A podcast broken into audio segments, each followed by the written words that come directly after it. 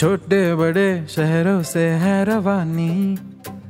दोस्ती, प्यार, परिवार की निशानी। ये नई सी बात, वो पुरानी याद। सुनो तुम भी हमारे संग। कहानियों का मंत्रा मंत्रा। An Eminem original. किस्से, कहानियाँ स्टोरीज देखिए, ये जो दुनिया है ना, ये दुनिया लोगों से नहीं, बल्कि कहानियों से भरी है। हर गली, नुक्कड़, मोहल्ले, यहाँ तक कि इंटरनेट भी कहानियों से भरा हुआ है। शायद इसलिए सोशल मीडिया में भी हम स्टोरीज शेयर करते हैं, है ना? स्टोरीज जो कभी आपको हंसाए तो कभी आपको रुलाए। कभी आपको प्रेरित करे तो कभी आपको अपनों की याद दिलाए। इसी मज़ेदार दुनिया की कहानियों के पिटारे से आज मैं ला रहा हूँ एक बड़ी मज़ेदार कहानी। कहानी है मिथिलेश की मेरी जुबानी।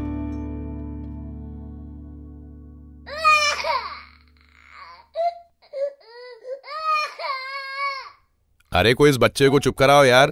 किसका बच्चा ये? सॉरी ऐसा नहीं है कि मुझे बच्चे पसंद नहीं है।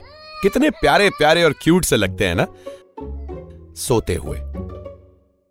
क्योंकि जागते हुए तो किसी आतंकवादी से कम नहीं होते ये बच्चे। देखा है मैंने अपनी दीदी के बच्चों को जब वो छुट्टियों में घर आते हैं। ये तोड़ा वो फोड़ा ये पटका गाल पे काट लेते थे मेरे। मेरी बीवी मुझसे पूछती थी। किसने दिए लव बाइट हाँ? वैसे होता तो वो भी लव बाइट ही है। मेरी शादी को ना पाँच साल हो गए थे लेकिन बच्चा नहीं हो रहा था। शादी के सिर्फ़ छह महीने बाद से ही रिश्तेदारों ने कहना शुरू कर दिया। बेटा अब तो तभी आएँगे जब तुम हमें खुशखबरी दोगे। किसी को हमारी खुशी की कोई परवाह नहीं जिसको देखो खुशखबरी की पड़ी थी। जी जान लगा के हम कोशिश कर रहे थे यार लेकिन वाइफ को गैस के सिवा कुछ हो ही नहीं रहा था। एक बार सुबह सुबह उठकर वाइफ उल्टी करने लगी। इधर मेरी वाइफ बाथरूम में उल्टी कर रही थी उधर मैं खुशी से नाच रहा था। मुझे लगा, आखिर भगवान ने मेरी सुन ही ली। वो तो बाद में पता चला। रात को चाइनीज़ जरा ज़्यादा ठूस लिया था मेरी वाइफ ने। उसकी उल्टी का कारण प्रेगनेंसी नहीं फ़ूड पॉइजनिंग थी। एक टाइम था जब कहीं घूमने जाता था तो लड़कियाँ देखा करता था। लेकिन अब तो ज़िंदगी का वो टाइम आ गया कि सिर्फ़ बच्चे दिखाई देते हैं। मॉल या कहीं भी बाहर जाओ तो मैं और मेरी वाइफ मिलकर दूसरों के बच्चों को अल्ले कहकर खिलाने लगते। जिसे देखो हमसे पूछता कि हम बच्चा कब कर रहे हैं? कुछ रिश्तेदार तो ताने मार के घर तक आ जाते थे कि कब होगा बच्चा कब होगा कब होगा कब होगा? मैंने कहा कर रहे हैं यार हम कोशिश। यकीन नहीं होता तो खुद देख लो आके। कुछ तो साले सच में आकर देखने को तैयार हो जाते थे। कमीने। घर वालों ने सजेस्ट किया ऐसा बेटा, अब ना तुम डॉक्टर को दिखा लो। डॉक्टर का नाम सुनते ही मेरी फट जाती थी गाइस जरा सोचिए ना, जो आज तक किसी ने नहीं देखा मेरी बीवी के अलावा, वो डॉक्टर को ऐसे कैसे दिखा दूँ? क्या होगा अगर वो डॉक्टर कह देगा कि मैं कभी बाप नहीं बन सकता? बड़ी हिम्मत लगती है भाई साहब अपनी मर्दानगी टेस्ट करवाने में। लेकिन हिम्मत करके मैंने वो किया, क्योंकि अब तो बीवी भी शक की निगाह से देखने लगी थी मुझे। उसे शक था कि पता नहीं मेरी बंदूक में गोलियाँ हैं भी कि नहीं। छह घंटे डॉक्टर की क्लिनिक में बैठे बैठे मैं रिपोर्ट आने की वेट करता रहा और पूरे छह घंटे भगवान का नाम जपा। अगर रिपोर्ट आने में जरा सी देरी और लग जाती तो शायद भगवान खुद धरती पर आकर मुझे बच्चा दे जाते। मगर कहते हैं ना, सब्र का फल मीठा होता है। आखिर उस टेस्ट में मैं पास हो गया। तुम्हारा भाई पास हो गया। अरे वाह, मिथिलेश जी, आप तो पास हो गए। थैंक यू डॉक्टर अब मेरी रिपोर्ट नॉर्मल आने के बाद, जिस शक की नज़र से मेरी बीवी मुझे देखा करती थी, उससे भी ज़्यादा शक की निगाहों से मैं उसे देखने लगा। मजबूरन उसने भी करवाया वो वाला टेस्ट और शुक्र है रिपोर्ट्स तो उसकी भी नॉर्मल आई। फैमिली में टेंशन और बढ़ गई, कि जब सब कुछ नॉर्मल है तो फिर क्यों नहीं हो रहा बच्चा? नागपुर वाले मौसा जी जिनके ऑलरेडी पाँच बच्चे हैं उन्होंने तो हद ही कर दी। कहने लगे बेटा हमें लगता है तुम्हारे करने का तरीका गलत होगा। उनसे तो ये भी नहीं कह सकते थे कि मौसा जी आप ही करके दिखा दो कैसे करते हैं। जैसे आर्मी वाले अपने बेस कैंप में दुश्मनों के ऊपर बॉम्ब गिराने की प्लानिंग करते हैं वैसे ही मैं और मेरी बीवी कैलेंडर में डेट्स की प्लानिंग करते थे कि यार किस दिन बॉम्ब गिराने से रिज़ल्ट बेहतर मिलेगा। एक दिन फ्रस्ट्रेट होके बीवी ने कहा देखो अभी बच्चा जब होना है तो हो जाएगा। लेकिन तब तक के लिए क्यों ना हम एक कुत्ता गोद ले लें? मैंने कहा सही बात है। आखिर बच्चे भी तो कुत्ते जैसे ही होते हैं। मेरा मतलब है कुत्ते भी तो बच्चे जैसे ही होते हैं। कम से कम हमारी लाइफ का सूनापन तो दूर होगा। तो गए हम पेट शॉप में जहाँ हमने कहा कि भैया एक अच्छा सा हष्ट पुष्ट खानदानी कुत्ता दिखाओ। उसने कहा कौन सा तू madam? Labrador German shepherd golden retriever boxer या पूडल मैंने कहा भाई सीधा साधा सा कुत्ता दिखाओ जो सिर्फ़ भौंकेगा तो भी चलेगा। उससे इंग्लिश में गाने नहीं गवाने हमने। बीवी ने कहा वो मोबाइल कंपनी की एड वाला कुत्ता ले ले। वो काफ़ी क्यूट लगता है टीवी पे। मैंने भी सोचा ले लेते हैं शायद इसी बहाने फ़ोन पे नेटवर्क आने लग जाए। पेपर वर्क कंप्लीट करके हम एक बहुत ही हैपनिंग सा डॉगी अडॉप्ट करके घर ले आए। एकदम सफ़ेद। इतना गोरा बच्चा तो शायद हम खुद पैदा ना कर पाते। उसे लेकर तो आए थे कि लाइफ का सूनापन दूर होगा, लेकिन सूनापन छोड़िए, उसके बाद जो भाषण मची है ना लाइफ में। लेकिन हाँ डॉगी के आने से एक बात सबसे अच्छी हुई। रिश्तेदार जो घर आके कहते थे, अजी कहते तो क्या थे, ताने ही मारते थे, उन्होंने आना बंद कर दिया। नहीं इसलिए नहीं कि उन्होंने इस कुत्ते को ही हमारा बच्चा मान लिया था, बल्कि इसलिए क्योंकि वो डरते थे हमारे डॉगी से। और अगर कोई गलती से आ भी गया तो मुझे बस कुत्ते के कान में जाके धीरे से कहना होता था, टॉमी, चू। बस प्रॉब्लम सॉल्व सिर्फ़ कुछ ही दिनों में मेरी वाइफ और मैं कुछ ज़्यादा ही अटैच्ड हो गए इस कुत्ते से। ज़िंदगी का एक अहम हिस्सा बन गया था वो हमारा। रोज सुबह उसे नहलाना, खिलाना, फिर बाहर पोटी कराने लेकर जाना, ये सब मेरी ज़िम्मेदारी थी। अरे इतना तो एक बाप अपने बच्चे के लिए नहीं करता जितना मैंने उसके लिए किया। वाइफ ने बोला चलो इसका एक अच्छा सा नाम रख लेते हैं। मैंने वो सारे नाम सजेस्ट किए जैसे कि कुत्तों के होते हैं टॉमी टाइगर मोती। वाइफ ने कहा कोई ऐसा नाम रखता है क्या अपने बच्चे का?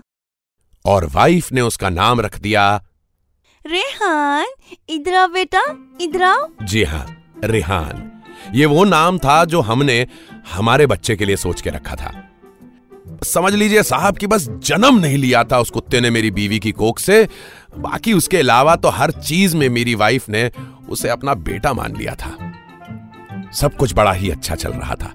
दिन रात मन लगा रहता था हमारा रिहान के साथ। मगर असली प्रॉब्लम तो तब शुरू हुई जब रिहान के साथ खेलते खेलते एक दिन मेरी वाइफ प्रेग्नेंट हो गई। नहीं नहीं मतलब रिहान के साथ खेलते खेलते नहीं मतलब मेरे साथ खेलते खेलते और आ, आप समझ रहे ना मैं क्या कह रहा हूँ? मतलब सब कुछ मैंने ही किया था रिहान सिर्फ़ खेलता था साथ में। आप भी कुछ भी पॉडकास्ट पे सुनने आ जाते जिस प्रेगनेंसी का हम बेसब्री से इंतज़ार कर रहे थे वो लम्हा इतना लेट आया हमारी ज़िंदगी में हमें तो टेंशन हो गई। वाइफ ने इमोशनल होते हुए कहा महँगाई में दो बच्चे अफोर्ड कर पाना तो बहुत मुश्किल है। मैंने कहा, यार, इतने साल तक दिन रात एक कर दी कड़ी मेहनत की, तब जाके भगवान ने ये फल दिया और मैं उसी को खा जाऊँ? नहीं, ऐसा नहीं होगा। बच्चा हो के रहेगा। नौ महीने के बाद हमें एक सांवला सा बेटा हुआ मेरी बीवी उसके लिए नाम सजेस्ट करने लगी, टॉमी, टाइगर, मोती, क्योंकि बच्चे के लिए जो हमने नाम सिलेक्ट किया था, वो तो हमने पहले बच्चे का रख दिया। अब कोई और नाम पसंद ही नहीं आ रहा था। तो हमने अपने बेबी का नाम भी रख दिया रिहान। तो अब हमारे घर पे दो रिहान थे। मेरी वाइफ कभी कभी रेहान ईट। कहकर कुत्ते के बिस्किट्स नीचे डालती उसे आके हमारा बेटा खा जाता। मेरे बेटे की पार्ले जी सिर्फ़ दस रुपए की आती थी मगर डॉगी की पेडिग्री चार सौ की। मेरे पेरेंट्स जब कभी गाँव से घर आकर बड़े प्यार से रिहान पुकारते हमारा बेटा तो बेचारा धीरे धीरे रेंगते हुए आता लेकिन वो डॉगी दौड़ के आके ऐसे लिपट जाता जैसे हमारे कुल का असली चिराग वो कुत्ता ही है। पापा ने भी कहा बेटा अब तो बच्चा हो गया है अब तो ये कुत्ता को किसी और को दे आओ। वाइफ इमोशनल होकर कहती है बाबूजी छोटे बेटे के होने से बड़े बेटे को कोई फेंक देता है क्या? देखिए हमने अपने दोनों बच्चों को ना लगभग एक जैसा ही पाला था। कभी भेदभाव नहीं किया। हमारे रिहान रिहान की तरह था और रिहान रिहान की तरह। देखिए, लोग अक्सर पेरेंटिंग अपने पहले बच्चे से ही तो सीखते हैं, और हमारा पहला बेबी तो एक डॉगी था। हम कभी कभी अपने बेटे को भी पॉटी कराने के लिए बाहर गार्डन में ले जाया करते थे। जैसे जंगल में मोगली नहीं पला था। बगीरा और बलू के साथ में बस वैसे ही हमारा बेटा रिहान पल रहा था अपने बड़े भाई रिहान के साथ में। एक बार हम गार्डन में रिहान को वॉक कराने लेकर गए। हमारी स्मॉल एंड हैप्पी फैमिली घूम रही थी गार्डन में। आगे रिहान था, उसके पीछे रिहान। और दोनों बच्चों के पीछे मैं और मेरी बीवी चल रहे थे। तभी अचानक दूर से क्यूट सी पप्पी को आते देखा रिहान ने। और दौड़ने लगा उसके पीछे। हमने कहा, हुश, रिहान, हुश। अपने माँ बाप का कुछ तो लिहाज करो, मगर वो तो हमारी बात मानने को तैयार ही नहीं था। उसे देखकर हमारा बेटा रिहान भी भागने लगा। बेटे के पीछे बीवी बीवी के पीछे मैं। हमने दौड़कर अपने छोटे बेटे रेहान को तो पकड़ लिया, मगर अफसोस, हम अपने बड़े बेटे रेहान को पकड़ ना सके। पता नहीं उस क्यूट सी कुतिया ने ऐसा क्या जादू किया हमारे भोले भाले बेटे पर। लौटकर उसने कभी मुँह तक नहीं देखा हमारा। अगर बेटे को कुतिया इतनी पसंद आ गई थी तो एक बार भौंकना तो चाहिए था हमारे आगे। हम कौन सा मना कर देते, करवा देते दोनों की शादी। लेकिन नहीं, साहबजादे को तो ट्रेंड फॉलो करना था लिव इन में रहना था। अरे ऐसा भागा ऐसा भागा वो कि हम बहू का मुँह तक नहीं देख पाए एक बार। वाइफ तो चार दिन तक ऐसे उदास थी, उसने ना खुद खाया ना मुझे खाने दिया मैं जब भी खाने बैठता मेरे मुँह से निवाला छीन लेती और कहती यहाँ हमारा बेटा चार दिन से मिसिंग है और तुम खाना ठूसे जा रहे हो। जनाब हम तो रपट लिखाने पुलिस स्टेशन भी गए। बोला हमारा बेटा रेहान मिसिंग है। पहले तो पुलिस ने बड़ा सीरियसली लिया हमें। बोले कि आ काय पोराचा फ़ोटो वगैरे आहे काय? आ, फ़ोटो फ़ोटो आहे क्या बेटे का तेरा फ़ोटो आहे क्या हा काय फ़ोटो असेल तर पाठवा ना जरा. हा आत्ताच वायरलेसवर टाकून देतो. अभी वायरलेस पे भेज देता हूँ मैं. पता नहीं फ़ोटो देखने के बाद क्यों सांप सूंघ गया उन्हें? कहते हैं हा भाई येडा बेडा झाला काय रे तू। ए, निक इकडून निकलो इधर से। कुत्ते का फ़ोटो लाके दिखाते बोलते बेटा गुम हो गया। लीजिए ये भी कोई तरीका हुआ बात करने का? मैं और मेरी वाइफ घर आ गए और एक दूसरे को दिलासा देने लगे। वैसे भी एक दूसरे को दिलासा देने के समा हम और कर भी क्या सकते थे? एक ना एक दिन बच्चा अपने माँ बाप को छोड़ ही देता है। ये तो दस्तूर है जमाने का। खैर, अब तो बस ईश्वर से यही प्रार्थना थी। हमारा रिहान जहाँ कहीं भी रहे, खुश रहे। हर वो काम जो हम उससे करने से रोकते थे, वो सब जी भर कर करे। सड़क पे चल रहे सभी गाड़ियों के पीछे भागे, शहर के हर बिजली के खंबे के ऊपर टांग उठाकर सूसू करे। अलग अलग जगह पर जाके मीटिंग करे आठ दस बच्चे पैदा करे, अपना वंश आगे बढ़ाए, और क्या? हमें तो बच्चा हो नहीं रहा था, लेकिन उसे तो हो। तो कैसी लगी आपको हमारी आज की ये कहानी? ऐसी ही कहानियाँ सुनने के लिए आते रहा करिए एम एन एम टॉकीज पे। ये है कहानियों का मंत्र। An.